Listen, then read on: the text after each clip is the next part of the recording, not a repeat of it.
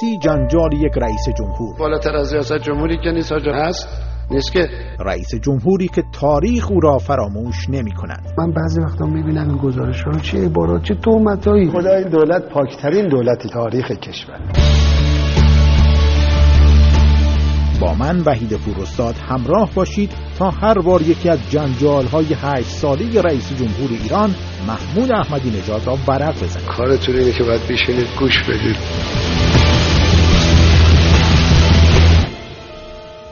سوم تیر ماه سال 1384 است. محمود احمدی نژاد رئیس جمهور ایران می شود و در بیشتر سخنرانی های او موضوع هسته ای ایران عنوان ثابتی است. تند و بیمهابا در این باره با کشورهای غربی و سازمان ملل متحد سخن می‌گوید. حامیان او هم شعار می‌دهند انرژی هسته‌ای حق مسلم ماست. شورای امنیت سازمان ملل برای اثبات صلح آمیز بودن برنامه هسته‌ای ایران سی روز فرصت می‌دهد. دو هفته از این فرصت که میگذرد محمود احمدی نژاد اعلام می کند ایران موفق به تکمیل چرخه سوخت هسته‌ای شده است. با کمال افتخار اعلام می کنم که از امروز کشور عزیز ایران در زمره کشورهای تولید کننده صنعتی سوخت هسته‌ای قرار می گیرد اروپا مجموعه مشوقهایی به ایران پیشنهاد می کند به شرط آنکه از آن بخش از برنامه اتمیش که نگران کننده توصیف شده چشم پوشی کند. محمود احمدی نژاد در واکنش به این خواسته می‌گوید تصور می‌کنند که با یک بچه چهار ساله طرفند که بگویند چند گردو یا شکلات به او می‌دهیم و طلا را از دست او می‌گیریم. پرونده هسته ایران به شورای امنیت می رود. اما محمود احمدی نژاد تشکیل این پرونده را شرماور می‌خواند. سعید محمودی استاد حقوق بین الملل در سوئد در گفتگو با رادیو فردا در سال 1385 می‌گوید اعلام چرخه سوخت هسته ایران تأثیر جدی بر روند مذاکرات گذاشت. قبل از تاریخ ده آوریل که این خبر اعلام شد اساس کار در غرب این بودش که ایران رو بر اساس مذاکره راضی بکنن که اصلا به این مرحله نرسه. یعنی اطلاعاتی که در قبل بود به هر صورت در اون اندازه نبود که ایران واقعا از نظر دستیابی به فناوری تا این حد پیش رفته. و این مطلب که عمومی شد برای خیلی ها موجب تعجب شد و بر روند مذاکرات تاثیر گذاشت و علت این بودش که از اون به بعد ایران از موزه دیگری در مذاکرات شرکت می‌کرد از موزه کشوری که حداقل مراحل اولیه دستیابی به فناوری سوخت ای رو دسترسی پیدا کرده. به عبارت دیگه از دیدگاه خیلی ها به مرحله بدون بازگشت دست پیدا کرده بود و البته این تاثیرش این بود که نوع خواستهای غرب از ایران به کلی متفاوت شد و لحن مذاکره به کلی عوض شد. شورای امنیت سازمان ملل به اتفاق آرا در دیماه سال 1385 قطنامه 1737 را تصویب می کند. رئیس جمهوری ایران در همایشی با اشاره به اینکه ایران فناوری تولید سوخت را همکنون در اختیار دارد می‌گوید این قطار در حال حرکت است و ترمز و دنده عقب ندارد چون ما ترمز و دنده عقب را کنده و دور انداختیم رئیس جمهور ایران در سخنرانی دیگر مشروعیت شورای امنیت سازمان ملل متحد را زیر سوال می‌برد و می‌گوید شما خیال کردید دور هم جمع بشوید سرتان را در برف کنید و برای خودتان کاغذ پاره صادر بکنید. می توانید در اراده پولادین ملت ایران تأثیر بگذارید؟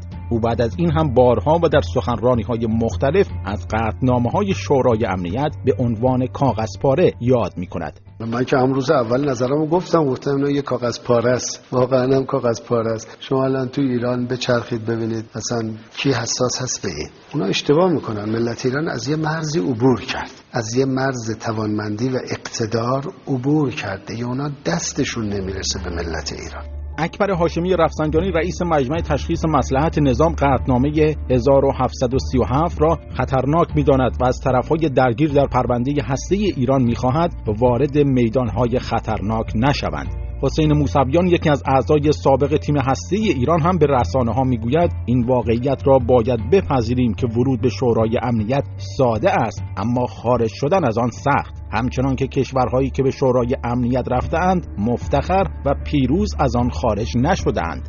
سعید محمودی استاد حقوق بین الملل الان تمام انرژی دو طرف و به خصوص ایران رو این معطوفه که چه نوع تحریم هایی علیه ایران اعمال خواهد شد. اصلا راجع به این صحبت نیست که این تحریم ها بالاخره یه روزی به هر دلیلی قرار است برداشته بشه و بنابراین اون روزی که قرار این تحریم ها برداشته بشه مجددا باید اعضای شورای سازمان امنیت همه توافق با این مسئله بکنند و در اون مرحله است که احتمالا حداقل امریکا این اصرار خواهد کرد که تا تمام خواسته هایش رو همونجوری که در مورد کره شمالی هم این اصرار داشته. از ایران نخواد و کاملا راضی نباشه این تحریم ها رو بر نخواهد داشت. بنابراین منظور این است که اعمال تحریم ها خیلی ساده است برداشتنشون بسیار بسیار مشکله و به همین دلیل هم در معادلات سیاسی باید این حساب کرد که آیا پرداختن یه هزینه خیلی سنگین در ده سال 15 سال یه سال هرچند مدت آینده برای برداشتن این تحریم ها انقدر ارزش این رو داره که در حال حاضر اصرار روی مواضع خودش ایران داشته باشه یا نه.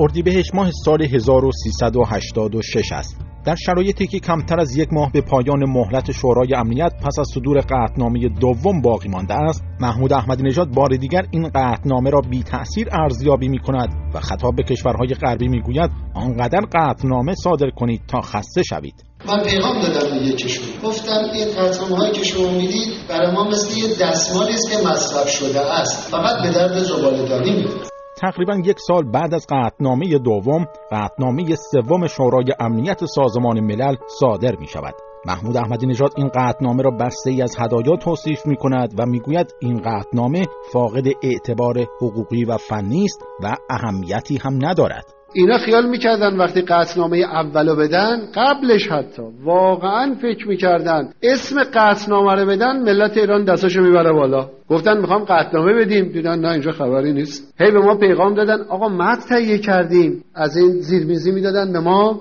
یه مطالبی می نوشتن می‌گفتن این قرار تصویب بشه ها. یه خورده بترسید. بعد می‌دیدن نه اینجا کسی نمیترسه. گفتن می‌بریم قطنامه صادر می‌کنیم. خب ببرید قطنامه صادر کنید. صادر کردن اول دوم سوم. من اونجا اعلام کردم از طرف ملت ایران. گفتم اینقدر قطنامه بدید تا قطنامه دونتون متلاشی بشود.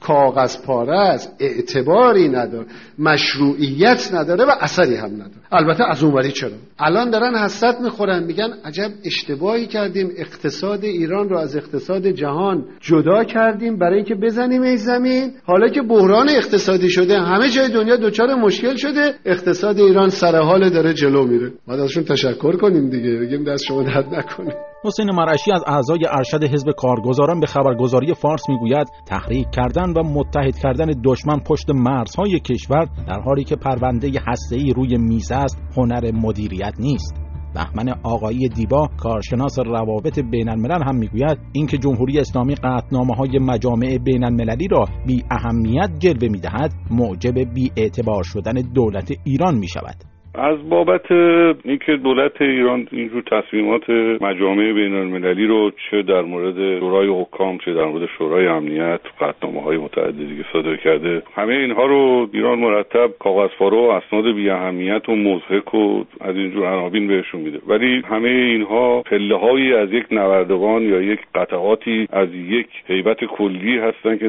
در جهت بی اعتبار کردن دولت ایران منزوی کردنش پیش میره.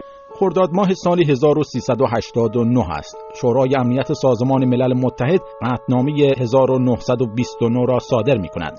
چهارمین قطنامه ای که باز هم محمود احمدی نژاد آن را سیاسی و بیارزش می داند. ملت ایران برای قطنامه های شما پشیزی ارزش قائل نخواهد بود در دو سال آخر دوران ریاست جمهوری محمود احمدی نژاد اتحادیه اروپا و آمریکا به همراه تعدادی دیگر از کشورهای دنیا همانند استرالیا، کانادا و ژاپن تحریم شدیدی را علیه ایران آغاز می کنند. سختترین بخش این تحریم ها تحریم مالی و نفت ایران است. این تحریم ها تأثیرات زیادی در وضعیت اقتصادی ایران می‌گذارد. محمود احمدی نژاد دیگر کمتر می‌گوید قطنامه ها و تحریم ها تأثیری ندارد. او حتی به مسئولینی که می‌گویند تحریم ها تأثیر چندانی بر اقتصاد ایران ندارد و ناتوانی دولت در مدیریت تحریم ها بر اقتصاد کشور آسیب میرساند سخت انتقاد می کند. گفتگوی یک خبرنگار با محمود احمدی نژاد آقای لاریجانی رئیس مجلس توی مصاحبه اخیرشون با یکی از خبرگزاری‌ها گفته بودن که تحریم تاثیر چندانی تو وضعیت فعلی اقتصاد نداره. خب لابد تصمیمات ایشون اثر داره دیگه اگه تحریم اثر نداره لابد. گفتم بعضیا فقط موقع خوشی هستن. حالا من خیلی احترام زیادی قائلم برای ایشون. ولی بالاخره ایشون که می‌دونه بعد چه خبره. ایشون می‌دونه چقدر نفروش میده. چه جوری بالاخره بانک مرکزی داره تلاش می‌کنه برای جابجایی ارز و تأمین نیازهای کشور. محمود احمدی نژاد پس از نزدیک به هشت سال از دوران ریاست جمهوریش و کاغذ پاره خواندن قطعنامه های سازمان ملل می‌گوید تحریم ضربات فراوانی بر پیکره اقتصاد ایران وارد کرده است. در برنامه بعدی جنجال احمدی نژاد در مورد انتصاب اسفندیار رحیم مشایی را به عنوان معاون اول رئیس جمهور ورق می‌زنیم.